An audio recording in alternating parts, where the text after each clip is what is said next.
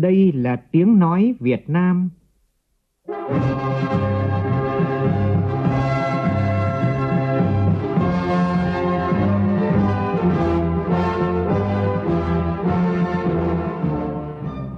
là tiếng nói Việt Nam, phát thanh từ Hà Nội, thủ đô nước Cộng hòa xã hội chủ nghĩa Việt Nam.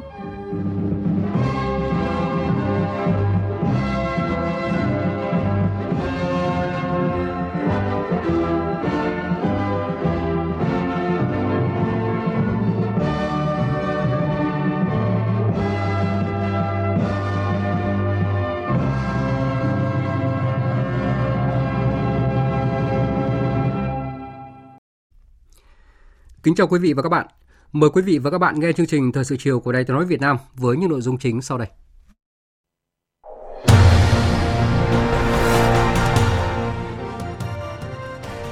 Đảng và nhà nước đặc biệt quan tâm tới việc sớm tiêm vaccine phòng COVID-19 cho trẻ em dưới 18 tuổi. Đây là chia sẻ của Chủ tịch nước Nguyễn Xuân Phúc tại buổi tiếp xúc cử tri huyện Củ Chi, thành phố Hồ Chí Minh vào sáng nay.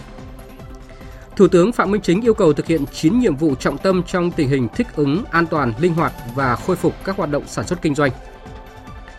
Bộ Giao thông Vận tải quyết định tổ chức thí điểm hoạt động vận tải hành khách đường bộ từ ngày 13 tháng 10, trong khi thành phố Hồ Chí Minh chốt phương án đi lại đối với 4 tỉnh lân cận. Hoàn lưu cơn bão số 7 kết hợp với gió mùa đông bắc gây mưa to trên diện rộng. Tại tỉnh Yên Bái đã có hai người mất tích do bị lũ cuốn trôi. Các địa phương miền núi phía Bắc cần ứng phó với nguy cơ lũ quét và sạt lở đất. Tiếp tục loạt bài chung sức đồng lòng vượt qua đại dịch. Chương trình chiều nay phát bài 3 và cũng là bài cuối với nhan đề Thích ứng linh hoạt với Covid-19, tăng tốc phát triển kinh tế. Trong phần tin thế giới, Mỹ đồng ý viện trợ nhân đạo cho Afghanistan nhưng từ chối công nhận Taliban. Giải Nobel Kinh tế năm nay vinh danh ba nhà kinh tế học người Mỹ.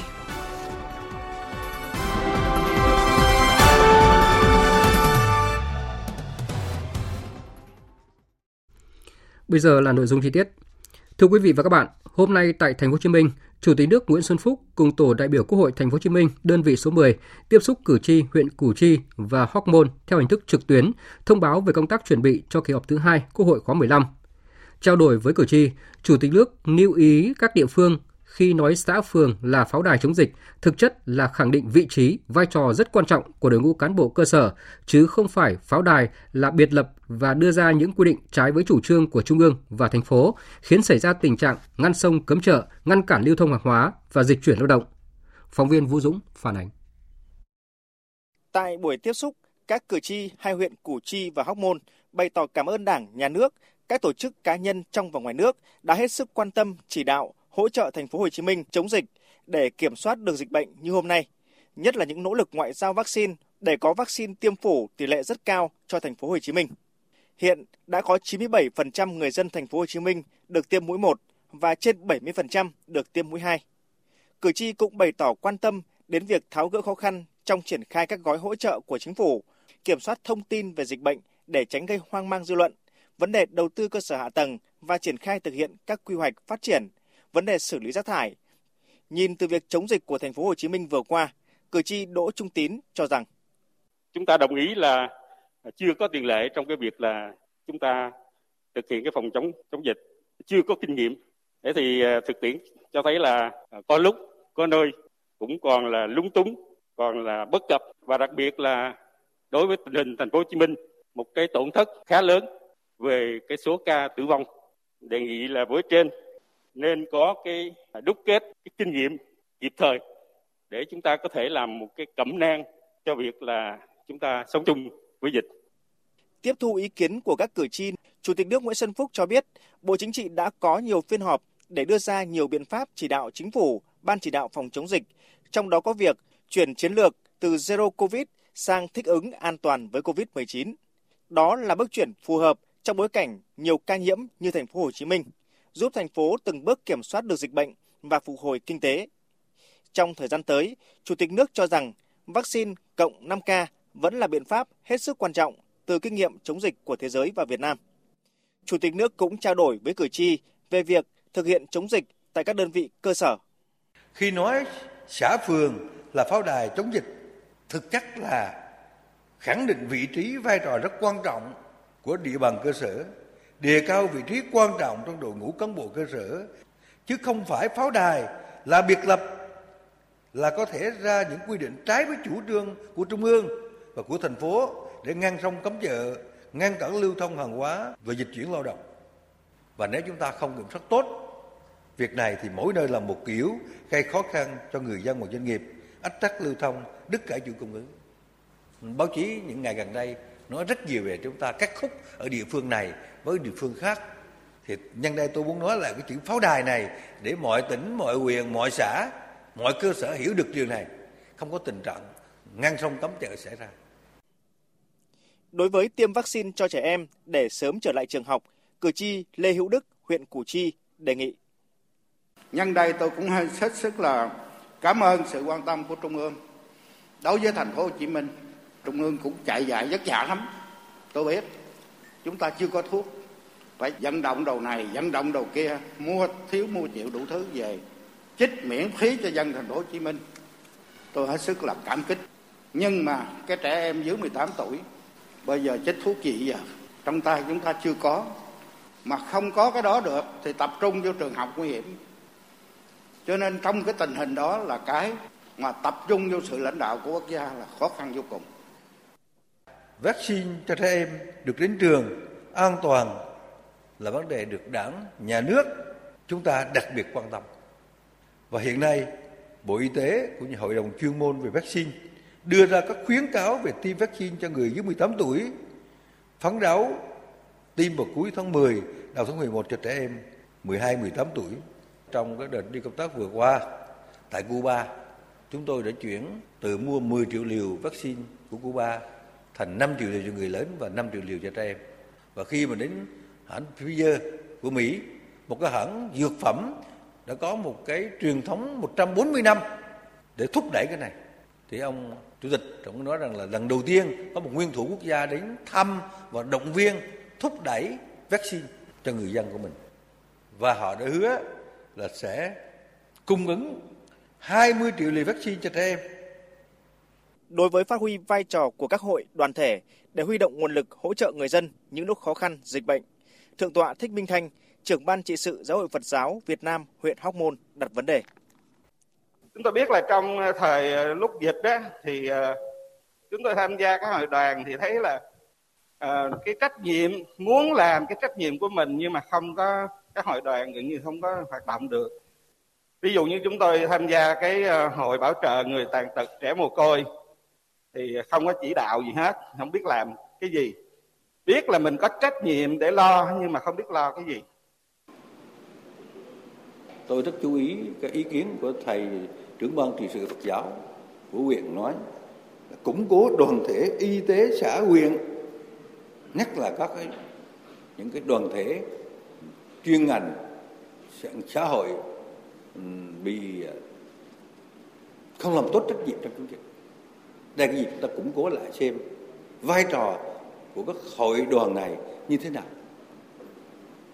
để làm sao củng cố được cái dịp này ta tự xem là mình cái vai trò của chúng ta đến đâu đối với người dân với tư cách là những người đứng ở tập hợp các cái thành phần có liên quan làm sao để phục vụ cái đời sống và các tinh thần của người dân. Với việc thành phố Hồ Chí Minh dần kiểm soát được dịch bệnh, Chủ tịch nước cho rằng các huyện Củ Chi và Hóc Môn cần ra soát, giải quyết ngay các vướng mắc để tạo thuận lợi nhất cho doanh nghiệp, hợp tác xã và người dân phục hồi sản xuất kinh doanh, tạo việc làm và thu nhập. Tiếp tục thực hiện các chính sách an sinh xã hội, trong đó có chăm sóc cho người có công. Việc phục hồi sau dịch phải gồm cả kinh tế, sinh kế và tâm lý, sức khỏe của nhân dân. Văn phòng Chính phủ vừa ban hành thông báo kết luận của Thủ tướng Chính phủ Phạm Minh Chính, trưởng ban chỉ đạo quốc gia phòng chống dịch COVID-19 tại cuộc họp ban chỉ đạo ngày 9 tháng 10 vừa qua. Thủ tướng yêu cầu thời gian tới cần đổi mới tư duy và biện pháp phòng chống dịch phù hợp với tình hình, nhất là trong những tuần tới cần tập trung triển khai 9 nhiệm vụ trọng tâm sau đây. 1. Bộ Y tế chủ trì cùng Văn phòng Chính phủ tích cực tham mưu để ban hành ngay quy định về thích ứng an toàn linh hoạt, kiểm soát hiệu quả dịch COVID-19 để vừa chống dịch hiệu quả, vừa phục hồi và phát triển kinh tế xã hội. 2. Các cấp các ngành, địa phương lưu ý nếu ban hành các văn bản để cụ thể hóa thực hiện thì phải bám sát theo đúng và dứt khoát không trái với các quy định của Trung ương. Tổ chức thực hiện phải thống nhất trên phạm vi toàn quốc, chấm dứt tình trạng cát cứ, cục bộ mỗi nơi thực hiện một kiểu theo quy định riêng. kịp thời phản ánh lên cấp trên trực tiếp nếu phát hiện bất cập trên thực tế và linh hoạt theo tình huống cụ thể. Các bộ ngành chức năng kiểm tra, giả soát và tháo gỡ ngay. 3 các địa phương phối hợp với nhau chặt chẽ hiệu quả trong tổ chức đưa đón, quản lý người dân về quê, đảm bảo an sinh, an ninh, an toàn trật tự xã hội và an toàn phòng chống dịch theo quy định.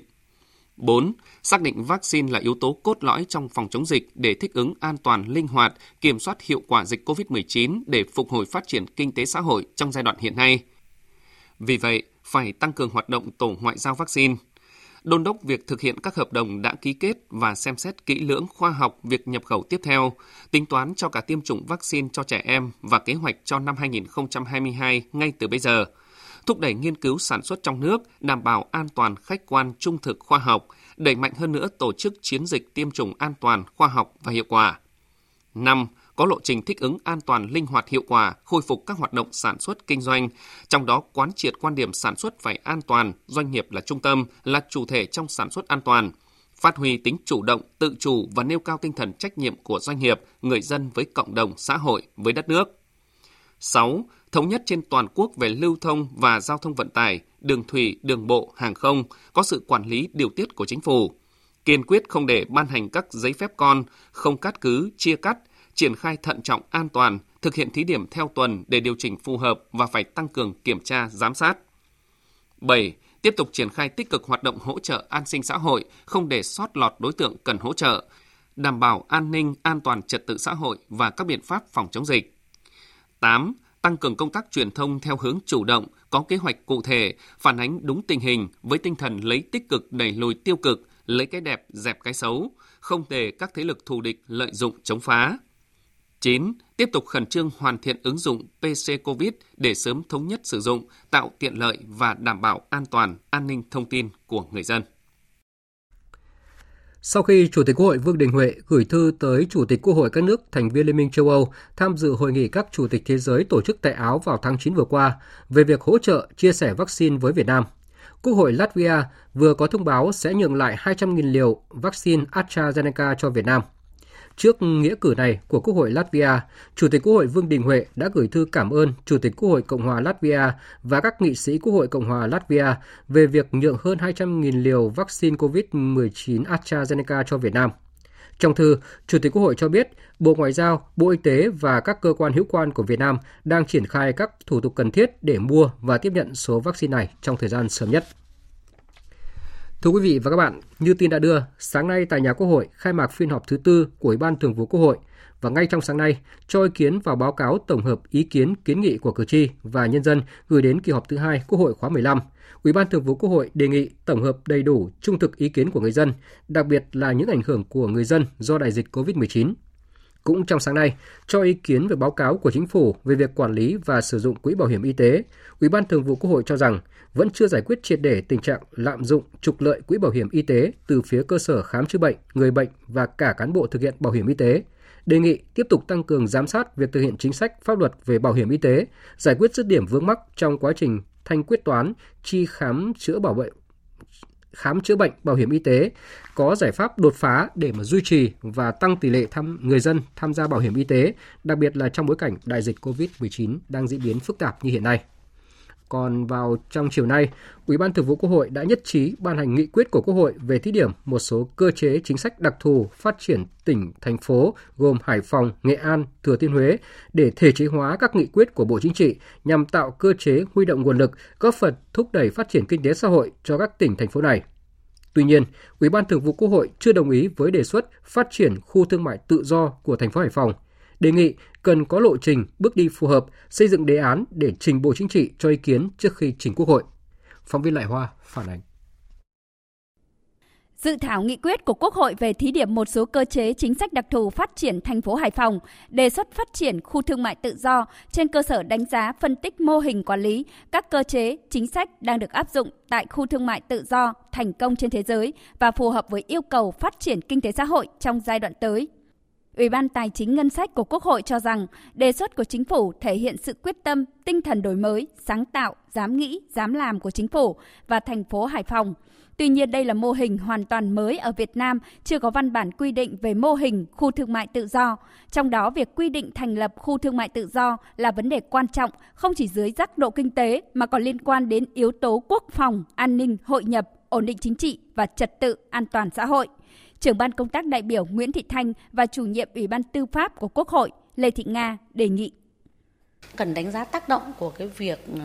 thực hiện cái khu thương mại tự do này đối với vấn đề về an ninh quốc phòng. Và vì vậy thì đề nghị có lộ trình. Và trong lộ trình thì có đề án có những bước đi để còn phù hợp với cái việc khả năng quản lý khả năng quản trị.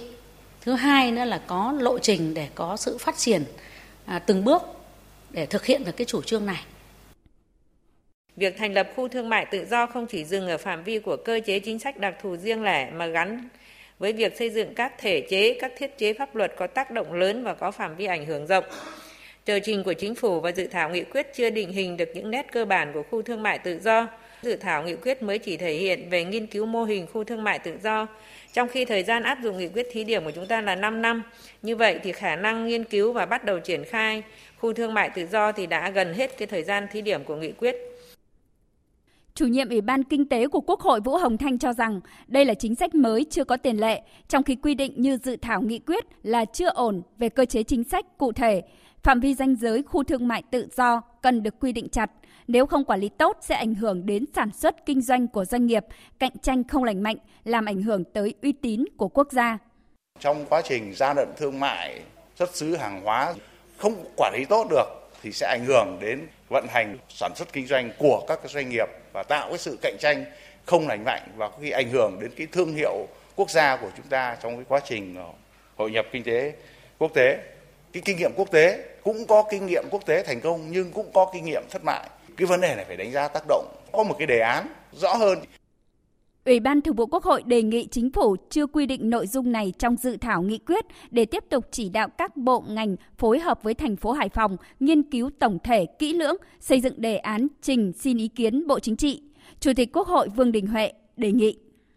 Nếu mà chúng ta nghiên cứu được cái gì mà đưa luôn trong nghị quyết này thì tốt nhất. Nhưng nếu mà bây giờ thành một cái chủ trương là xây dựng một cái đề án thành một cái khu thương mại tự do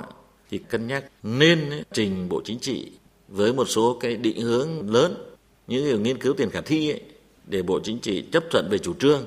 rồi sau đó là chính phủ trình với Quốc hội xem xét quyết định vào thời gian phù hợp. Còn nếu chúng ta trình ra đưa vào nghị quyết này một cái chủ trương mà lại chưa có nội hàm và định hướng cụ thể đề nghị là để lại rồi để nghiên cứu. Cho nên là cả cái đoạn chính sách phía sau lại chậm mất. Dự thảo nghị quyết của Quốc hội về thí điểm một số cơ chế chính sách đặc thù phát triển tỉnh Thừa Thiên Huế, quy định cơ chế hình thành quỹ bảo tồn di sản Huế từ nguồn ngân sách nhà nước, các nguồn tài trợ, nguồn thu hợp pháp và cho phép tỉnh, thành phố trực thuộc Trung ương sử dụng ngân sách do cấp mình quản lý để hỗ trợ tỉnh Thừa Thiên Huế đầu tư thực hiện công tác trùng tu, bảo tồn, phát triển giá trị di sản Huế và giao chính phủ ban hành nghị định để quản lý sử dụng quỹ này. Ủy ban Thường vụ Quốc hội cho rằng đây là cơ chế khác biệt so với các địa phương khác, tương ứng với đặc thù của tỉnh. Đề nghị chính phủ làm rõ mô hình, tính chất, cơ chế sử dụng của Quỹ Bảo tồn Di sản Huế, đề nghị cân nhắc tính hợp lý sử dụng ngân sách nhà nước để cải tạo, nâng cấp các công trình của tư nhân, quy định rõ ràng về cơ chế sử dụng, nguyên tắc phân bổ, đảm bảo trong công tác quản lý. Cũng trong chiều nay, Ủy ban Thường vụ Quốc hội cho ý kiến vào dự thảo nghị quyết của Quốc hội về thí điểm một số cơ chế chính sách đặc thù phát triển tỉnh Nghệ An. Theo dự thảo nghị quyết, tỉnh Nghệ An được vay không vượt quá 40% số thu ngân sách của tỉnh được hưởng theo phân cấp. Việc nâng mức trần vay sẽ góp phần tạo dư địa để tỉnh Nghệ An huy động nguồn lực, thúc đẩy phát triển kinh tế. Ủy ban Thường vụ Quốc hội cho rằng trong điều hành vay nợ, đề nghị đảm bảo nguyên tắc phù hợp với khả năng trả nợ của ngân sách địa phương, không làm hạn chế dư địa vay đầu tư phát triển của các địa phương khác. Hôm nay tại Hà Nội, Bộ Công an tổ chức lễ công bố các quy định của Bộ trưởng Bộ Công an về chức năng, nhiệm vụ, quyền hạn, tổ chức bộ máy và công tác cán bộ của Trung đoàn Không quân Công an Nhân dân trực thuộc Bộ Tư lệnh Cảnh sát Cơ động. Đại tướng Tô Lâm, Ủy viên Bộ Chính trị, Bộ trưởng Bộ Công an dự và chỉ đạo buổi lễ. Tin của phóng viên Việt Cường. Chào quyết định và phát biểu tại buổi lễ, Bộ trưởng Tô Lâm chúc mừng Bộ Tư lệnh Cảnh sát cơ động được thành lập thêm một đơn vị mới để tăng cường sức chiến đấu. Bộ trưởng Tô Lâm nêu rõ, xuất phát từ yêu cầu nhiệm vụ đấu tranh phòng chống tội phạm và vi phạm pháp luật về an ninh trật tự trong giai đoạn hiện nay và tiếp theo, nhất là trên các địa hình địa bàn phức tạp, cần giải quyết tình huống khẩn cấp cơ động nhanh, ứng phó kịp thời và chủ động trong mọi tình huống, bảo đảm yếu tố bí mật bất ngờ, giảm thiểu tối đa các thiệt hại về người và tài sản khi giải quyết vụ việc tình huống mà các phương tiện cơ động chiến đấu đường bộ, đường sắt và đường thủy chưa đáp ứng được. Đòi hỏi lực lượng công an nhân dân trước tiên là lực lượng cảnh sát cơ động phải được trang bị máy bay trực thăng để thực hiện nhiệm vụ. Đồng thời cũng đáp ứng được yêu cầu trang bị hiện đại cho lực lượng cảnh sát cơ động theo chủ trương chung của Đảng nhà nước đặt ra, Bộ trưởng Tô Lâm cho biết. Là một đơn vị mới thành lập, đặc biệt là đơn vị hoàn toàn mới trong lực lượng công an nhân dân. Đây là trách nhiệm hết sức nặng nề nhưng cũng là một niềm vinh dự mà Ban Thường vụ Đảng ủy Công an Trung ương của lãnh đạo Bộ Công an giao cho Trung đoàn Không quân Công an Nhân dân. Chúng tôi tin tưởng rằng với truyền thống của đơn vị anh hùng lực lượng vũ trang, Bộ Tư lệnh Cảnh sát cơ động nói chung sẽ từng bước xây dựng Trung đoàn Không quân Công an Nhân dân trưởng thành, phát triển vững mạnh, bảo đảm sẵn sàng chiến đấu cao, cơ động nhanh, đủ sức hoàn thành mọi nhiệm vụ mà Ban Thường vụ Đảng ủy Công an Trung ương của lãnh đạo Bộ giao phó, có phần xây dựng công an nhân dân nói chung, lực lượng cảnh sát cơ động nói riêng, cách mạng chính quy, tinh nhuệ hiện đại. Bộ trưởng Tô Lâm đề nghị Bộ Tư lệnh Cảnh sát cơ động và Trung đoàn Không quân Công an nhân dân khẩn trương hoàn thiện các điều kiện còn thiếu về cơ sở vật chất, doanh trại và đội ngũ cán bộ chuyên môn để sớm ổn định tổ chức, đồng thời tích cực phối hợp với các đơn vị chức năng thuộc Bộ Công an, Bộ Quốc phòng, Bộ Giao thông Vận tải tham mưu lãnh đạo Bộ Công an những vấn đề cần thiết để hoàn thiện Trung đoàn Không quân Công an Nhân dân đi vào hoạt động theo lộ trình. Bộ trưởng Tô Lâm tin tưởng lực lượng cảnh sát cơ động sẽ từng bước xây dựng Trung đoàn Không quân Công an Nhân dân trưởng thành phát triển vững mạnh, bảo đảm sẵn sàng chiến đấu cơ động nhanh, bảo vệ vững chắc an ninh quốc gia và trật tự an toàn xã hội. Sáng nay tại Hà Nội, Thượng tướng Hoàng Xuân Chiến, Thứ trưởng Bộ Quốc phòng đã tiếp đại sứ đặc mệnh toàn quyền Trung Quốc tại Việt Nam Hùng Ba, trao đổi về tình hình thế giới, khu vực mà hai bên cùng quan tâm và phương hướng triển khai các hoạt động hợp tác quốc tế song phương trong thời gian tới. Chiều nay tại Hà Nội, Ban tuyên giáo Trung ương tổ chức hội nghị báo cáo viên thông báo nhanh kết quả hội nghị Trung ương 4 Ban chấp hành Trung ương Đảng khóa 13 bằng hình thức trực tuyến với tới hơn 2.700 điểm cầu trong cả nước. Hội nghị đã nghe đồng chí Lại Xuân Môn, Ủy viên Trung ương Đảng, Phó trưởng Ban Thường trực Ban tuyên giáo Trung ương, thông báo nhanh những nét chính, trọng tâm, có tính đột phá, có điểm mới trong kết quả Hội nghị Trung ương 4 Ban chấp hành Trung ương khóa 13. Phóng viên Nguyễn Hằng đưa tin. Phát biểu tại hội nghị, đồng chí Lại Xuân Môn cho biết, Hội nghị Trung ương 4 diễn ra từ ngày 4 đến ngày 7 tháng 10 tại thủ đô Hà Nội. Sau 3 ngày làm việc với tinh thần khẩn trương, nghiêm túc, trách nhiệm, hội nghị đã hoàn thành được nội dung, chương trình đề ra và thành công tốt đẹp. Tại hội nghị, các đại biểu đã thống nhất các giải pháp, nhiệm vụ chủ yếu, đó là tập trung thực hiện linh hoạt, hiệu quả mục tiêu vừa phòng chống dịch COVID-19, vừa phục hồi phát triển kinh tế xã hội.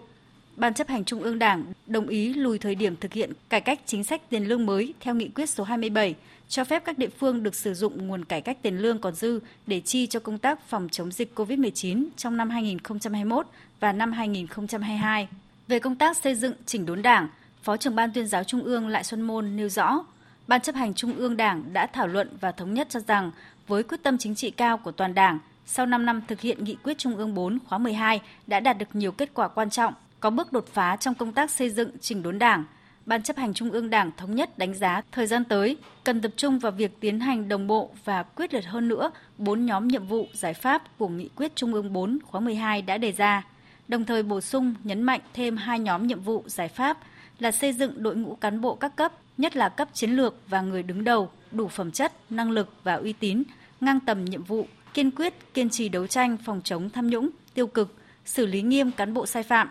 tiếp tục giả soát, sửa đổi, ban hành mới, hoàn thiện cơ chế chính sách nhằm tạo động lực phấn đấu, xây dựng đội ngũ cán bộ các cấp đáp ứng yêu cầu của giai đoạn mới, đồng thời siết chặt kỷ luật, kỷ cương trong công tác cán bộ, công tác quản lý cán bộ, kiên quyết kiên trì đấu tranh phòng chống tham nhũng tiêu cực, xử lý nghiêm các cán bộ vi phạm, tiếp tục xây dựng hoàn thiện các quy định, quy chế nhằm giữ nghiêm kỷ luật, kỷ cương, nâng cao chất lượng, hiệu lực, hiệu quả công tác kiểm tra giám sát. Ban chấp hành Trung ương Đảng cũng đã thống nhất rất cao cần thiết phải ban hành quy định mới thay thế quy định số 47 những điều đảng viên không được làm nhằm đáp ứng yêu cầu nhiệm vụ của công tác xây dựng chỉnh đốn Đảng trong tình hình mới theo tinh thần nghị quyết Đại hội 12, 13 của Đảng. Theo đó, dự thảo quy định mới giữ nguyên 19 điều như quy định trước, kế thừa cơ bản những nội dung còn phù hợp, bổ sung một số nội dung mới cho phù hợp. Phó trưởng ban thường trực Ban tuyên giáo Trung ương Lại Xuân Môn nhấn mạnh. Về cái kết quả hội nghị Trung ương 4 khóa 12, tới đây thì sẽ có các tài liệu, cái kết quả sẽ gửi tới các cấp ủy, tổ chức đảng. Những cái thông tin được cái cung cấp hôm nay, cái nét chính, những cái đẩy mạnh, những nội dung mới có tính đột phá và khác biệt. Để các đồng chí nắm được để tuyên truyền sâu rộng những nội dung quan trọng những cái kết quả rất là thành công rất là tốt đẹp của hội nghị trung ương 4 để tạo ra cái sự lan tỏa rộng khắp tới cán bộ và đảng viên.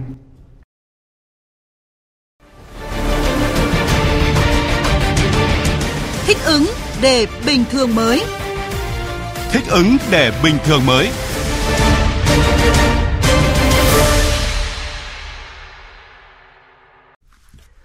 Thưa quý vị và các bạn, sau hàng không thì Bộ Giao thông Vận tải vừa ban hành quyết định thí điểm khôi phục xe khách liên tỉnh từ ngày 13 tháng 10 tới. Cụ thể như sau. Văn bản nêu rõ giai đoạn thí điểm từ ngày 13 đến ngày 20 tháng 10 và chỉ thực hiện tối thiểu 5% và tối đa không vượt quá 30% số chuyến trong 7 ngày của đơn vị theo lưu lượng đã được Sở Giao thông Vận tải công bố và có giãn cách chỗ trên phương tiện. Với hành khách từ địa phương nguy cơ thấp và bình thường đến địa phương có nguy cơ tương đương, hoạt động vận tải được tổ chức bình thường – Hành khách đi từ địa phương có nguy cơ rất cao, nguy cơ cao đến địa phương có nguy cơ tương đương hoặc thấp hơn thì phải tiêm đủ liều vaccine phòng COVID-19, có kết quả xét nghiệm PCR hoặc xét nghiệm nhanh âm tính trong 72 giờ và tuân thủ các quy định phòng dịch. Trường hợp người không đủ điều kiện tiêm chủng theo quy định thì phải có xét nghiệm PCR âm tính hoặc xét nghiệm nhanh âm tính. Hành khách đi từ nơi có nguy cơ và bình thường mới đến địa phương có nguy cơ cao hơn phải có kết quả xét nghiệm PCR hoặc xét nghiệm nhanh âm tính trong 72 giờ trước khi lên ô tô. Thực hiện biện pháp phòng chống dịch của Bộ Y tế, không lên xe khi ho, sốt, khó thở, đau mỏi cơ, rát họng. Đối với lái xe và nhân viên phục vụ trên xe, Bộ Giao thông Vận tải đưa ra các quy định tương tự hành khách. Tuy nhiên, khi chuẩn bị hết thời hạn của giấy xét nghiệm, lái xe, nhân viên phục vụ đến cơ sở y tế hoặc bến xe, trạm dừng nghỉ, chốt kiểm soát dịch để xét nghiệm trước khi tiếp tục hành trình. Đối với địa phương nơi hành khách cư trú và lưu trú, Bộ Giao thông Vận tải yêu cầu tổ chức xét nghiệm SARS-CoV-2 cho hành khách từ vùng dịch về vào ngày thứ hai kể từ khi về nơi cư trú lưu trú. Hành khách có các triệu chứng như sốt, ho, khó thở hoặc có kết quả xét nghiệm dương tính thì triển khai quy trình xử lý dịch bệnh theo quy định. Từ hôm nay, hãng hàng không Vietnam Airlines và công ty bay dịch vụ hàng không chính thức khôi phục đường bay Rạch Giá Thành phố Hồ Chí Minh nhằm phục vụ nhu cầu đi lại của khách hàng sau thời gian giãn cách do đại dịch Covid-19. Phóng viên Lam Hiếu, thường trú tại đồng bằng sông Cửu Long, thông tin. Đường bay thành phố Hồ Chí Minh Rạch Giá được khai thác mỗi ngày một chuyến với thời gian bay thuận tiện từ thành phố Hồ Chí Minh đi Rạch Giá lúc 8 giờ và từ Rạch Giá đi thành phố Hồ Chí Minh lúc 9 giờ 15 phút. Tại thành phố Phú Quốc, bốn hãng bay gồm Vietnam Airlines, Vietjet Air, Jetstar Pacific Airlines và Bamboo Airways cũng chính thức khởi động lại đường bay Phú Quốc thành phố Hồ Chí Minh từ ngày hôm qua. Theo đó, mỗi ngày chỉ có một chuyến bay từ Phú Quốc đi thành phố Hồ Chí Minh và ngược lại, và bốn hãng sẽ bay luân phiên với nhau. Theo lãnh đạo của cảng hàng không quốc tế Phú Quốc, do các quy định về điều kiện bay đối với hành khách để đảm bảo công tác phòng chống dịch, nên lượng khách đi trên các chuyến bay rất ít. Ngày 10 tháng 10 trên chuyến bay từ thành phố Hồ Chí Minh đến Phú Quốc của hãng Bamboo chỉ có 26 khách, từ Phú Quốc đi thành phố Hồ Chí Minh có 18 khách. Hôm nay chuyến bay từ thành phố Hồ Chí Minh đến Phú Quốc của Zeta Pacific có 10 khách và bay từ Phú Quốc về thành phố Hồ Chí Minh chỉ có một khách nên hãng đã hủy chuyến bay. Ngày mai theo lịch là Vietnam Airlines bay và mới chỉ có 28 khách đăng ký. Sau thành công của hai tour du lịch tri ân lực lượng tuyến đầu chống dịch về huyện Củ Chi và huyện Cần Giờ, Ủy ban dân thành phố Hồ Chí Minh đã bắt đầu cho phép người dân thành phố có thẻ xanh hoặc có kết quả xét nghiệm âm tính với COVID-19 được đi du lịch tới hai điểm đến này nhưng phải theo tour do các công ty du lịch tổ chức. Hiện công ty du lịch Việt Travel và công ty trách nhiệm hữu hạn một thành viên Sài Gòn Tourist đã bắt đầu mở bán các tour du lịch huyện Củ Chi và huyện Cần Giờ. Các tour này được tổ chức theo hình thức khép kín và khởi hành vào cuối tuần, bắt đầu từ ngày 16 tháng 10 tới. Phản ánh của phóng viên Minh Thắm thường trú tại thành phố Hồ Chí Minh.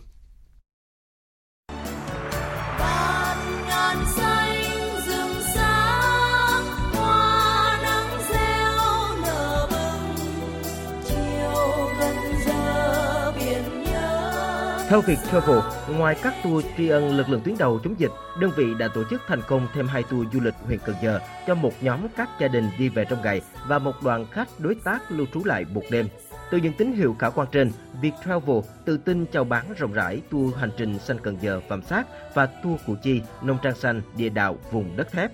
Để tăng thêm sự hấp dẫn cho tuyến du lịch khá quen thuộc với người dân thành phố Hồ Chí Minh, Viettravel đã phối hợp với các đơn vị liên quan nâng cao chất lượng dịch vụ tham quan, đặc biệt là khám phá trải nghiệm ẩm thực tại các điểm đến. Bà Huỳnh Phan Phương Hoàng, Phó Tổng Giám đốc Viettravel cho biết đã có khá nhiều khách quan tâm đến tour du lịch về huyện Cần Giờ và huyện Củ Chi. Đơn vị đang nỗ lực thiết kế tour theo yêu cầu của khách. Chúng ta sẽ may đo cái yêu cầu khách hàng, có nghĩa là khách hàng theo nhóm là chúng ta sẽ tổ chức theo nhóm. Khách hàng tổ chức theo đoàn thể thì chúng ta sẽ tổ chức theo đoàn thể. Như vậy là sau phần dịch đợt 4 này thì là cái nhu cầu của khách hàng là chúng ta phải đáp ứng theo cái yêu cầu riêng lẻ của họ. Tại vì là những người khách hàng họ không quen vì yếu tố dịch tễ với nhau thì họ sẽ không đi cùng nhau. Tương tự như Viettravel, trên website của công ty lữ hành Sài Gòn Tourist cũng đã mở bán hai tour Củ Chi đất thép thành Đồng và tour khu dự trữ sinh quyển Cần Giờ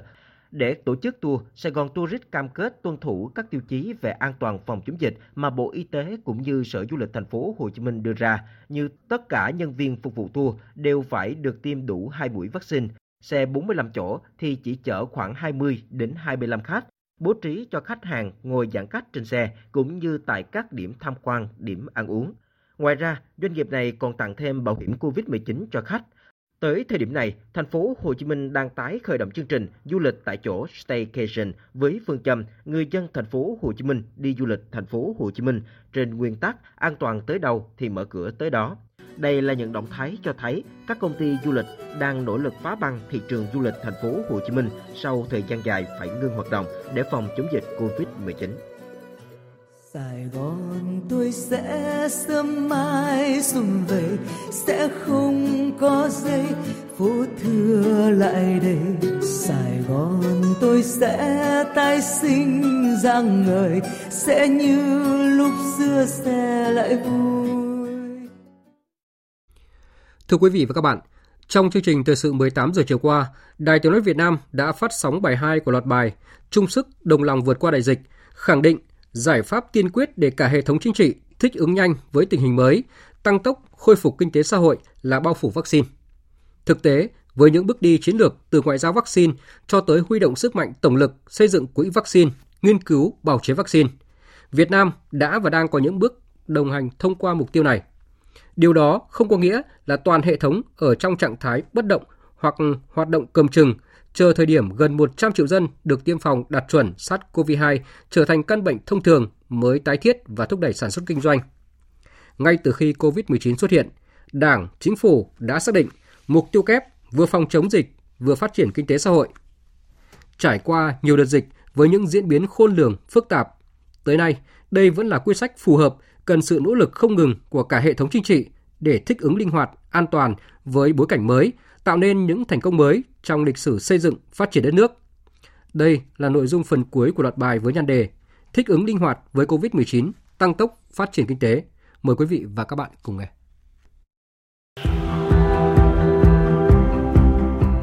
Gần 2 năm COVID-19 xuất hiện, đặc biệt kể từ tác động đa chiều của đợt dịch lần thứ tư, tính bền vững của sàn an sinh, sức đề kháng của nền kinh tế đặt vào tình trạng báo động khi chỉ số sản xuất công nghiệp, dịch vụ và nông nghiệp suy giảm. Tỷ lệ doanh nghiệp rời khỏi thương trường tăng cao kỷ lục. Tổng mức bán lẻ và doanh thu dịch vụ hàng hóa tiêu dùng giảm. Người lao động mất việc, thất nghiệp gia tăng. Nợ xấu ngân hàng tăng, tiềm ẩn rủi ro cho thị trường tài chính. Theo chuyên gia kinh tế tiến sĩ Võ Trí Thành, đây là biến cố lớn nhất trong lịch sử kinh tế xã hội của đất nước kể từ những năm 1960. Dịch giã này như một cái cơn bão nó tàn phá càn quét cái nền kinh tế đứt gãy chuỗi cung ứng toàn cầu giữa các quốc gia và trong lòng mỗi quốc gia. Cũng là lần đầu tiên sau bao nhiêu năm kể từ khi chúng ta thực hiện luật doanh nghiệp số lượng doanh nghiệp rời khỏi thị trường nó lớn hơn số doanh nghiệp thành lập mới. Dự tính thì tăng trưởng của cả năm nay ấy, thấp nhất trong hơn 35 năm đổi mới ở Việt Nam. Các cái vùng mà bị dịch dã nó hành hành Sài Gòn Đông Nam Bộ Bắc Ninh, Bắc Giang bắt đầu nó đến cái ngưỡng ngưỡng chịu đựng. Ngưỡng chịu đựng Theo cách nói của chuyên gia kinh tế Võ Trí Thành, không đơn thuần là những con số được thống kê và công bố, bởi tác động của Covid-19 hoàn toàn khác biệt so với những cuộc khủng hoảng kinh tế trước đây. Buộc chính phủ phải thực hiện giãn cách xã hội diện rộng và đồng loạt. Bản chất của giãn cách xã hội hay cách ly, phong tỏa là làm đau kinh tế. Và thực tế, nền kinh tế đã chịu đau rất lớn, mất mát, thiệt hại rất nhiều, kéo theo nhiều hệ lụy khác trong đời sống xã hội. Tình trạng này nếu kéo dài, hậu quả sẽ lớn vô cùng. Chúng tôi đã chạm ngưỡng cái áp lực có thể chịu đựng. Tiếp tục nữa là doanh nghiệp kiệt quệ phải thay đổi cái chiến lược phòng chống dịch để khởi động lại nền kinh tế. Ta không thể kéo dài mãi cái tình trạng của chúng ta cứ ở trong nhà không làm gì, chúng ta chết đói. Doanh nghiệp 3 tháng mà không làm doanh nghiệp không thể tồn tại. Chính phủ xác định không thể để tình trạng kéo dài, đã yêu cầu các bộ ngành địa phương phải thành lập ngay các tổ công tác về phục hồi phát triển kinh tế xã hội, xây dựng các kịch bản phù hợp với đặc điểm tình hình của địa phương, đơn vị. Điều đó không có nghĩa là mạnh ai nấy làm, mạnh tỉnh thành ngành nào, tỉnh thành ngành ấy thực hiện. Điều quan trọng được chính phủ quán triệt ngay sau khi đã có những bài học kinh nghiệm từ các tỉnh thành phố thực hiện giãn cách xã hội kéo dài như thành phố Hồ Chí Minh, Bình Dương, Long An, sau khi đã có những trụ đỡ an toàn từ những vùng xanh như Bắc Ninh, Bắc Giang, Vĩnh Phúc, Hải Phòng là phải quan tâm tính kết nối vùng miền, quan tâm chuỗi cung ứng Zero Covid chứ không phải là duy trì chiến lược Zero Covid ở tầm vĩ mô. Thủ tướng Phạm Minh Chính chỉ đạo căn cứ vào tình hình cụ thể tại địa phương mở cửa theo cái hướng dẫn của bộ y tế mở ra nhưng kiểm soát làm sao nó tốt để cho nhân dân được sản xuất nhân dân được đi lại. Một cái công thức đó là 5K cộng vaccine cộng thuốc công nghệ rồi ý thức của người dân. Nắm chắc những cái nền tảng này và vận dụng phù hợp với cái hoàn cảnh tránh cái ách tắc cục bộ cát cứ. Cùng với đó, chính phủ xác định giải pháp thích ứng với dịch bệnh phải dựa trên nguyên tắc. Y tế là trụ cột trung tâm, kinh tế là cơ sở nền tảng, dữ liệu khoa học công nghệ là then chốt, ổn định chính trị xã hội là trọng yếu thường xuyên vaccine, thuốc chữa bệnh và ý thức của người dân là tiên quyết. An toàn để sản xuất, sản xuất phải an toàn. Không chỉ là giảm đau kinh tế, nhiều doanh nhân, chuyên gia cũng coi đây là giải pháp giúp tăng sức đề kháng, sớm đưa kinh tế đất nước phục hồi trong bối cảnh chưa thể đoán định được điểm dừng của đại dịch. Ông Nguyễn Quang Huân, đại biểu Quốc hội khóa 15, Phó Chủ tịch Hội Doanh nhân Tư nhân Việt Nam khẳng định. Ông cha ta trong thời kỳ chiến tranh gian khó như thế mà còn phải nghĩ rằng là cử người đến nước ngoài học để mà sau này hòa bình còn xây dựng kinh tế. Một cuộc chiến 20 năm còn nghĩ được như thế. Bây giờ dịch giảm một hai năm bây giờ chúng ta cứ tập trung chống dịch không nghĩ đến cái chuyện phát triển kinh tế. Sau dịch sẽ như thế nào? Đến ngày xưa là chúng ta tự công tự cấp nó lại khác bây giờ nó là cái liên kết cái chuỗi toàn cầu. Cái chuỗi cung bị đứt gãy quay lại rất là khó. Lúc đầu thì chúng ta nghĩ rằng kẹp được dịch về số không, nhưng mà vừa rồi là thủ tướng nó có quan điểm rất rõ ràng, phát triển kinh tế ở trong cái thời kỳ dịch bệnh. Tư duy chống dịch khác đi, tính mạng an toàn của người dân là trước hết là trên hết, nhưng phải xây dựng kinh tế. Đau đáu với mối nguy của đất nước, nỗi đau của người dân, không chỉ dựa vào ý chí chủ quan từ quan sát thực tiễn, không chỉ thông qua những báo cáo từ các bộ ngành địa phương để đưa ra những chỉ đạo, quyết sách thay đổi chiến lược chính phủ đã tôn trọng lắng nghe ý kiến khuyến nghị từ nhiều chuyên gia doanh nghiệp doanh nhân đại diện các hiệp hội ngành hàng để kịp thời tháo gỡ các điểm nghẽn cản trở hoạt động sản xuất kinh doanh, giảm tối đa số doanh nghiệp, hợp tác xã, hộ kinh doanh phải tạm ngừng hoạt động, phá sản do tác động từ đại dịch. Tại hội nghị Trung ương 4 khóa 13 bế mạc ngày 7 tháng 10 vừa qua, Ban chấp hành Trung ương cũng đã đánh giá lại hiệu quả thực tiễn cùng những bất cập triển khai các chủ trương, chính sách, giai đoạn phòng chống dịch. Tổng Bí thư Nguyễn Phú Trọng nhấn mạnh yêu cầu tiếp tục giả soát, chuẩn xác hóa lại, ưu tiên thực hiện có hiệu quả các giải pháp bảo đảm an sinh xã hội, hỗ trợ doanh nghiệp phục hồi sản xuất kinh doanh, đồng thời xử lý những hạn chế yếu kém tồn tại của nền kinh tế, nhất là giải ngân vốn đầu tư công, cải cách doanh nghiệp nhà nước tăng cường các giải pháp bảo đảm quốc phòng an ninh nâng cao hiệu quả công tác đối ngoại tăng cường sự thống nhất đồng thuận của nhân dân khắc phục những khó khăn chung của đất nước nhìn lại đánh giá tổng quát những mặt được chưa được và nỗ lực tìm giải pháp ở tầm vĩ mô là trách nhiệm cũng là quyết tâm rất lớn của đảng Chính phủ trong bối cảnh kinh tế xã hội chịu tác động mạnh mẽ, đa chiều từ đại dịch suốt gần 2 năm qua. Khi từ bộ máy lãnh đạo cấp cao thể hiện rõ nỗ lực quyết tâm cao nhất có thể. Vì người dân doanh nghiệp thì người dân doanh nhân doanh nghiệp cũng nhận diện được và nỗ lực thể hiện vai trò trách nhiệm của mình trong công cuộc phòng chống dịch và phục hồi phát triển kinh tế. Chúng ta phải có cái điều chỉnh. Từng người dân một trở thành những người ờ, có kiến thức có khả năng sống chung được với dịch bệnh. Chúng ta muốn sớm có cái bình thường mới chúng ta phải tự điều chỉnh. Chưa biết đến bao giờ chúng ta mới có thể chấm dứt được cái dịch covid các doanh nghiệp hiện nay đã đã có được một sự thích nghi tương đối, cũng phải điều chỉnh kế hoạch sản xuất để làm sao nó phù hợp với điều kiện. Chuyển trạng thái từ không covid sang thích ứng an toàn, linh hoạt, kiểm soát có hiệu quả dịch bệnh. Chính phủ cũng đã xác định chuyển giai đoạn nhưng mà phải tránh cả hai xu hướng. Một là vui mở cửa nhưng mà mất cảnh giác. Thứ hai, bi quan, lo lắng, thực hiện những cái biện pháp cực đoan. Hy vọng cả nước với tinh thần quyết liệt của mình sẽ vượt lên nỗi đau thời covid. Tiếp tục là cái động lực dẫn dắt cho cái sự nghiệp phát triển kinh tế đất nước. Gần 700 ngày chống dịch chính là thước đo tinh thần là lửa thử vàng gian nan thử sức là sự đoàn kết chung sức đồng lòng tương thân tương ái của Đảng, Nhà nước, nhân dân và các doanh nhân doanh nghiệp. Cuộc chiến chống đại dịch COVID-19 ở nước ta đã đạt được những kết quả bước đầu tích cực, nhưng phía trước vẫn còn nhiều gian nan thách thức, cần sự thích ứng linh hoạt của toàn hệ thống chính trị. Nếu tất cả cùng quyết tâm, kiên định thực hiện những giải pháp đồng bộ, sáng tạo, được chỉ đạo thông suốt từ Đảng, Chính phủ, mục tiêu kép chắc chắn sẽ hiệu quả tối đa. Kinh tế xã hội đất nước sẽ sớm đạt tới trạng thái được kỳ vọng.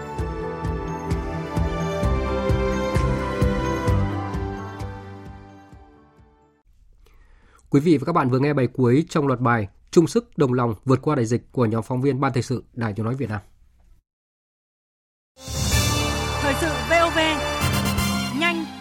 tin cậy, hấp dẫn.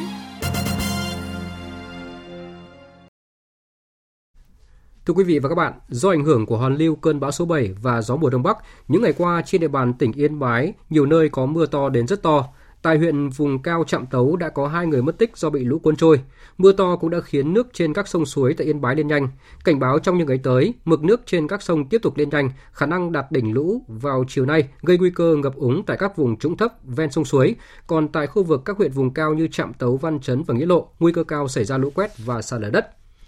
Trước diễn biến phức tạp của mưa lũ do hoàn lưu bão số 7, chiều nay, Văn phòng Thường trực Ban Chỉ đạo Quốc gia về phòng chống thiên tai đã có công điện khẩn gửi Ban Chú ý phòng chống thiên tai và tìm kiếm cứu nạn các tỉnh miền núi phía Bắc yêu cầu theo dõi chặt chẽ diễn biến của tình hình mưa lũ, thông tin kịp thời cho các cấp chính quyền và người dân chủ động phòng tránh, giảm thiểu thiệt hại, tránh chủ quan, bất cẩn gây thiệt hại đáng tiếc về người như đã xảy ra tại tỉnh Yên Bái. Và cũng để chủ động ứng phó với cơn bão có tên quốc tế là Kobatsu đã đi vào Biển Đông, Ban Chỉ đạo Quốc gia về phòng chống thiên tai lưu ý các địa phương theo dõi sát diễn biến thiên tai, thời tiết, đồng thời đề nghị các thành viên Ban Chỉ đạo và các bộ ngành địa phương xây dựng kịch bản ứng phó với bão, mưa lũ trong vòng 10 ngày tới. Còn ngay sau đây sẽ là những thông tin chi tiết về cơn bão Kobatsu. Hồi 13 giờ hôm nay, vị trí tâm bão ở vào khoảng 18,7 độ Vĩ Bắc, 123,1 độ Kinh Đông, cách đảo Luzon, Philippines 110 km về phía Đông Đông Bắc. Sức gió mạnh nhất vùng gần tâm bão mạnh cấp 10, tức là từ 90 đến 100 km một giờ, giật cấp 12. Dự báo trong 24 giờ tới, bão di chuyển nhanh theo hướng Tây. Mỗi giờ đi được khoảng 25 km, đi vào Biển Đông và mạnh thêm. Đến 13 giờ ngày 12 tháng 10, vị trí tâm bão ở vào khoảng 18,8 độ Vĩ Bắc, 117,1 độ Kinh Đông, cách quần đảo Hoàng Sa khoảng 570 km về phía Đông Đông Bắc. Sức gió mạnh nhất vùng gần tâm bão mạnh cấp 11, tức là từ 100 đến 120 km một giờ, giật cấp 13. Trong 24 đến 48 giờ tiếp theo, bão di chuyển nhanh theo hướng Tây, mỗi giờ đi được khoảng 25 km, đi vào Biển Đông và tiếp tục mạnh thêm. Đến 13 giờ ngày 13 tháng 10, vị trí tâm bão ở vào khoảng 18,9 độ Vĩ Bắc, 111 độ Kinh Đông, trên vùng biển phía đông đảo Hải Nam Trung Quốc. Sức gió mạnh nhất vùng gần tâm bão mạnh cấp 11, tức là từ 100 đến 120 km một giờ, giật cấp 13. Trong 48 đến 72 giờ tiếp theo, bão di chuyển nhanh theo hướng Tây Tây Nam, mỗi giờ đi được 25 km và suy yếu thành áp thấp nhiệt đới. Đến 13 giờ ngày 14 tháng 10, vị trí tâm áp thấp nhiệt đới ở vào khoảng 18,2 độ Vĩ Bắc, 105,3 độ Kinh Đông trên khu vực biên giới Việt-Lào. Sức gió mạnh nhất vùng gần tâm áp thấp nhiệt đới mạnh cấp 6, tức là từ 40 đến 50 km một giờ, giật cấp 8. Do ảnh hưởng của bão, ở khu vực Bắc Biển Đông có gió mạnh dần lên cấp 8, cấp 9, đêm tăng lên cấp 10, cấp 11, giật cấp 13, sóng biển cao từ 4 đến 6 mét, biển động rất mạnh. Cảnh báo cấp độ rủi ro thiên tai trên vùng biển khu vực Bắc Biển Đông là cấp 3. Trong 72 đến 96 giờ tiếp theo, áp thấp nhiệt đới di chuyển theo hướng Tây Tây Nam và suy yếu thành một vùng áp thấp.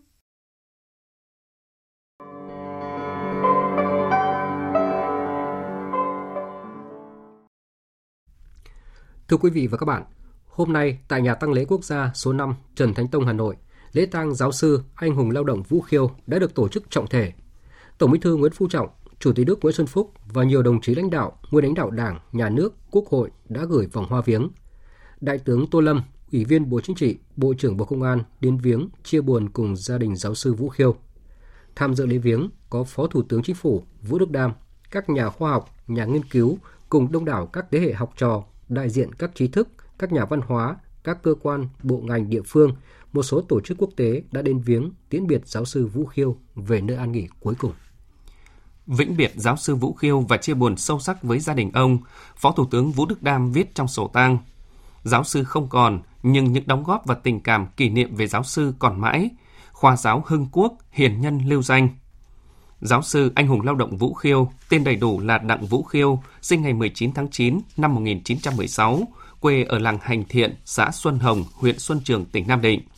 Ông đã được Đảng, Nhà nước tặng thưởng huân chương kháng chiến hạng nhất, huân chương độc lập hạng nhì, giải thưởng Hồ Chí Minh về khoa học và kỹ thuật, anh hùng lao động, huân chương độc lập hạng nhất, công dân thủ đô ưu tú, huy hiệu 70 năm tuổi Đảng. Giáo sư anh hùng lao động Vũ Khiêu đã viết nhiều tác phẩm nghiên cứu nổi tiếng trong các lĩnh vực khoa học xã hội và nhân văn, đặc biệt là bộ Tổng tập Nghìn năm văn hiến Thăng Long. Thưa quý vị và các bạn, là người sáng lập và gây dựng ngành xã hội học Việt Nam, là một học giả uyên bác nghiên cứu về văn hóa, văn học nghệ thuật với nhiều công hiến quan trọng. Tên tuổi của giáo sư, anh hùng lao động Vũ Khiêu sẽ còn mãi trong niềm kính trọng và biết ơn sâu sắc.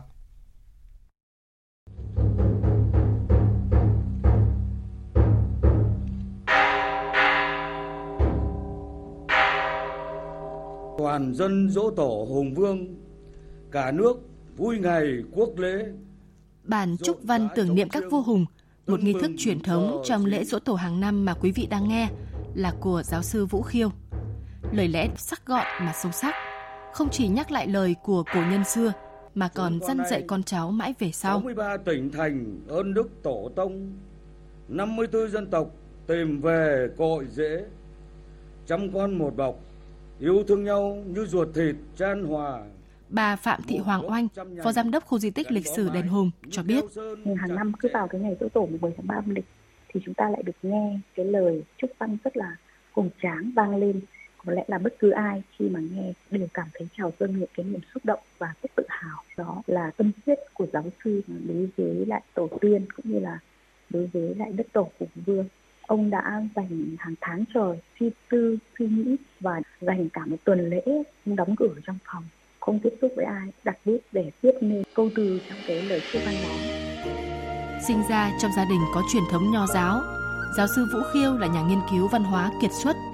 Ông là người viết nhiều câu đối chính ở các đền thờ, di tích lịch sử của cả nước như Cố đô Hoa Lư, Văn Miếu Đồng Nai, Ngã ba Đồng Lộc.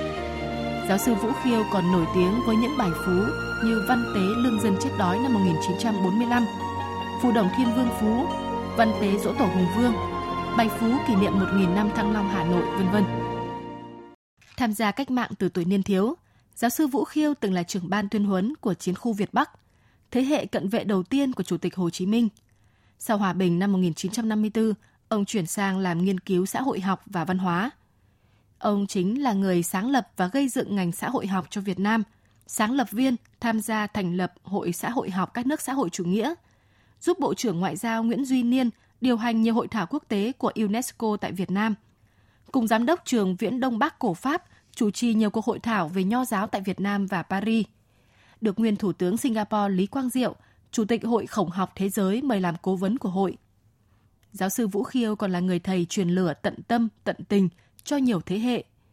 Phó giáo sư tiến sĩ Trịnh Hòa Bình, nguyên giám đốc Trung tâm Điều tra Dư luận xã hội, Viện Xã hội học Việt Nam, là một trong những học trò của ông, chia sẻ. Cũng đã có một số thời gian làm trợ lý, làm thư ký giúp việc cho bác trước khi tôi đi nhập ngũ, sau này quay trở lại viện. Giáo sư Vũ Khiêu vẫn quan tâm đầy đủ đến các thế hệ học trò do ông đào tạo và trong cái vị trí của mình với tư cách là một nhà văn hóa, nhà khoa học xã hội, một chuyên gia về văn hiến Việt Nam thì ông đóng góp rất là nhiều và đặc biệt từ cái vị trí của viện tra thì chúng tôi thấy là trước hết là ông là người khai sáng để đặt nền bóng xây dựng và đã quan tâm theo dõi tạo mọi điều kiện để nó phát triển được như ngày hôm nay trong khuôn khổ của à, viện Hàn Lâm Khoa sở Việt Nam cũng như là cái đội hình của ngành giải ra khắp các cái miền đất nước và ở đâu cũng có bóng dáng, cũng có cái tiếng nói, cũng có sự trang phẩm giúp đỡ của giáo sư Vũ Khiêu. Là một trong những giáo sư đầu tiên ở Việt Nam, giáo sư Vũ Khiêu đã xuất bản hàng trăm cuốn sách viết chung và riêng ở nhiều lĩnh vực.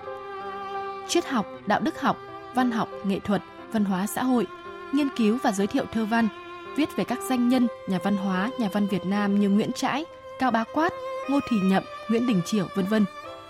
Tác phẩm lớn nhất là bộ sách ba tập bàn về văn hiến Việt Nam, dày gần 1.500 trang.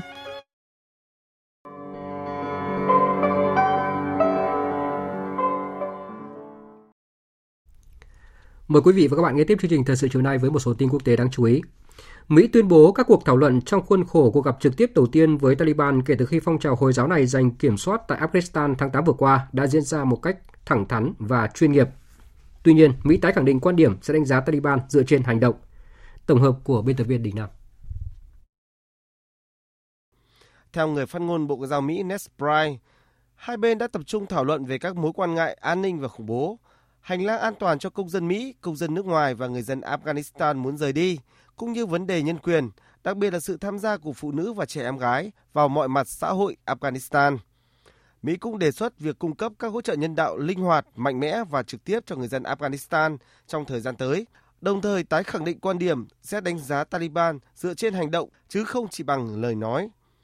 Về phía Taliban, lực lượng này cũng đánh giá cuộc gặp là hiệu quả.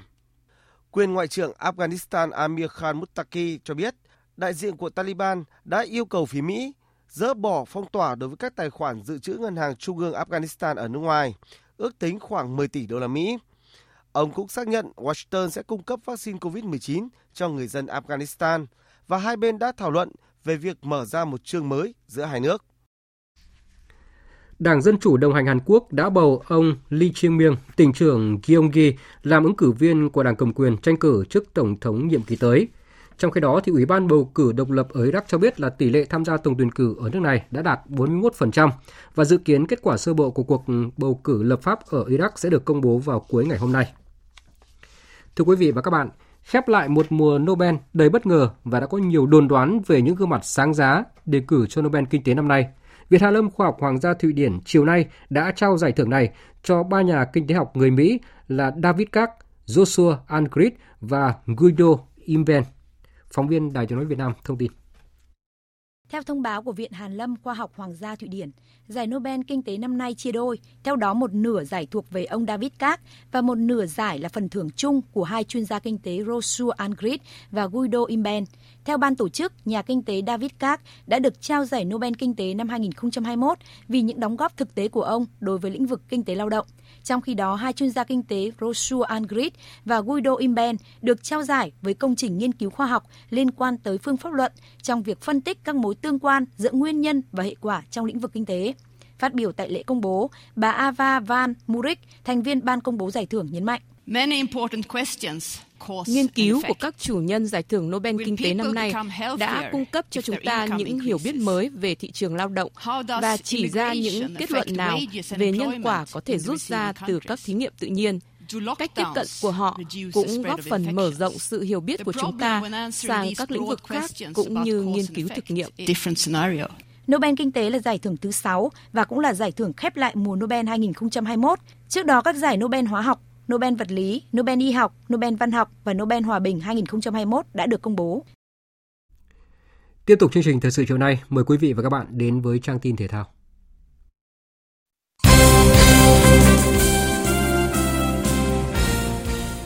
Tối mai 12 tháng 10, đội tuyển Việt Nam sẽ có chuyến làm khách trên sân vận động Sultan Qaboos của Oman, gặp đội chủ nhà tại vòng loại cuối FIFA World Cup 2022 khu vực châu Á. Trong cuộc họp báo trước trận gặp Oman, huấn luyện viên Park Hang-seo chia sẻ, hiện nay tình hình của chúng tôi khá khó khăn để lấy điểm. Ở Việt Nam có khá nhiều ý kiến phê phán chúng tôi, đặc biệt sau trận đấu với Trung Quốc. Tôi sẵn sàng nhận những lời chỉ trích đó. Tuy nhiên, nếu chỉ trích hướng tới cầu thủ và trợ lý thì tôi thấy không thỏa đáng, tôi không đồng ý. Các cầu thủ đã làm tốt nhất nhiệm vụ của mình và hướng tới trận tiếp theo. Trận đấu giữa đội tuyển Việt Nam và đội tuyển Oman sẽ được Đài Tiếng nói Việt Nam tường thuật trực tiếp trên kênh VOV2 vào lúc 22 giờ 50 phút tối mai 12 tháng 10. Mời quý vị và các bạn đón nghe.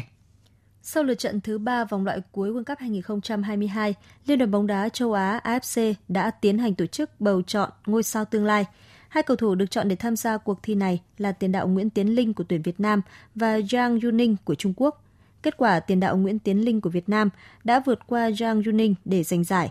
Dù đây không phải là một giải thưởng quá lớn, nhưng phần quà này sẽ giúp cầu thủ sinh năm 1997 lấy lại được sự tự tin trong trận đấu sắp tới với Oman.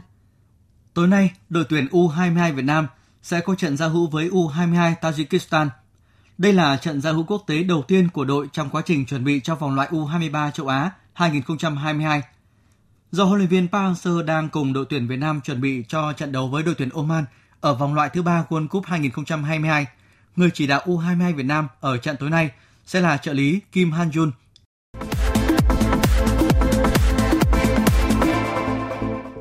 Khi các hoạt động thể thao trong nhà tại thành phố Hồ Chí Minh được phép hoạt động trở lại, võ sĩ Nguyễn Trần Duy Nhất đã nhanh chóng đưa phòng tập cá nhân vào vận hành với những điều kiện đảm bảo an toàn như quy định.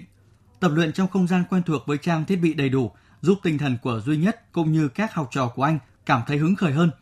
Lúc này, độc cô cầu bại của Muay Việt Nam làm song song hai vai trò là vừa tập luyện duy trì, vừa huấn luyện chuyên nghiệp và cả phong trào. Khi mà mình tập luyện thì cái quãng thời gian mình duy trì dài á, thì cái cái thể lực của mình nó tăng lên. Đó, ở nhà tập luyện thì nó cũng chỉ một phần nào thôi. Khi đến phòng tập thì nhất lại ờ, tạo một cái cái cái, cái thói quen cho mọi người là mình bắt nhịp lại từ từ. Dự báo thời tiết Trung tâm Dự báo Khí tượng Thủy văn Quốc gia cho biết, hiện nay không khí lạnh đã ảnh hưởng đến hầu hết các tỉnh phía Đông Bắc Bộ và một số nơi ở phía Tây Bắc Bộ. Dự báo không khí lạnh sẽ tiếp tục ảnh hưởng đến các nơi khác ở Bắc Bộ, sau đó ảnh hưởng đến một số nơi ở Bắc Trung Bộ. Nên đêm nay và sáng sớm ngày mai, ở khu vực từ Thanh Hóa đến Quảng Bình có mưa vừa, mưa to, có nơi mưa rất to. Đêm nay ở Bắc Bộ và Thanh Hóa trời lạnh, vùng núi phía Bắc có nơi trời rét với nhiệt độ thấp nhất phổ biến trong khoảng từ 19 đến 22 độ, vùng núi có nơi dưới 18 độ. Còn bây giờ là dự báo thời tiết chi tiết cho các khu vực trong cả nước đêm nay và ngày mai. Bắc Bộ và khu vực Hà Nội nhiều mây, đêm có mưa rào rải rác và có nơi có rông, ngày nắng, đêm và sáng sớm trời lạnh, nhiệt độ từ 19 đến 29 độ. Khu vực từ Thanh Hóa đến Thừa Thiên Huế, khu vực từ Đà Nẵng đến Bình Thuận nhiều mây, phía Bắc đêm và sáng có mưa vừa, mưa to, có nơi mưa rất to và rông, sau có mưa rào và rông vài nơi. Phía Nam đêm có mưa vài nơi, chiều mai mưa rào và rông rải rác, nhiệt độ từ 21 đến 29 độ. Tây Nguyên và Nam Bộ nhiều mây có mưa rào và rải rác có rông, chiều và tối có mưa vừa, mưa to có nơi mưa rất to, nhiệt độ từ 23 đến 30 độ. Tiếp theo là dự báo thời tiết biển. Vịnh Bắc Bộ có mưa rào và rông rải rác, trong mưa rông có khả năng xảy ra lốc xoáy và gió giật mạnh, gió đông đến đông bắc cấp 6, giật cấp 7, cấp 8, biển động. Vùng biển từ Quảng Trị đến Quảng Ngãi, vùng biển từ Bình Định đến Ninh Thuận, vùng biển từ Bình Thuận đến Cà Mau có mưa rào và rông rải rác, trong mưa rông có khả năng xảy ra lốc xoáy, gió Tây Nam cấp 6, giật cấp 7, cấp 8, biển động. Khu vực Bắc Biển Đông có mưa rào và rông vài nơi, riêng phía Đông có mưa bão. Gió Đông Bắc đến Bắc mạnh dần lên cấp 6, phía Bắc cấp 7, giật cấp 8. Riêng phía Đông có gió mạnh dần lên cấp 8, cấp 9, sau tăng lên cấp 10, cấp 11, giật cấp 13, biển động rất mạnh. Khu vực giữa Biển Đông và Vịnh Thái Lan có mưa rào và rông rải rác, gió Tây đến Tây Nam cấp 4, cấp 5. Khu vực Nam Biển Đông, khu vực quần đảo Hoàng Sa thuộc thành phố Đà Nẵng, Trường Sa tỉnh Khánh Hòa có mưa rào và rông rải rác, gió Tây Nam cấp 5, có lúc cấp 6, giật cấp 7, cấp 8, biển động. Thông tin dự báo thời tiết vừa rồi đã kết thúc chương trình thời sự chiều nay của Đài Tiếng nói Việt Nam. Chương trình do các biên tập viên Nguyễn Cường, Lan Anh và Nguyễn Hằng thực hiện với sự tham gia của phát thanh viên Mạnh Cường và kỹ thuật viên Văn Quang, chịu trách nhiệm nội dung Hoàng Trung Dũng.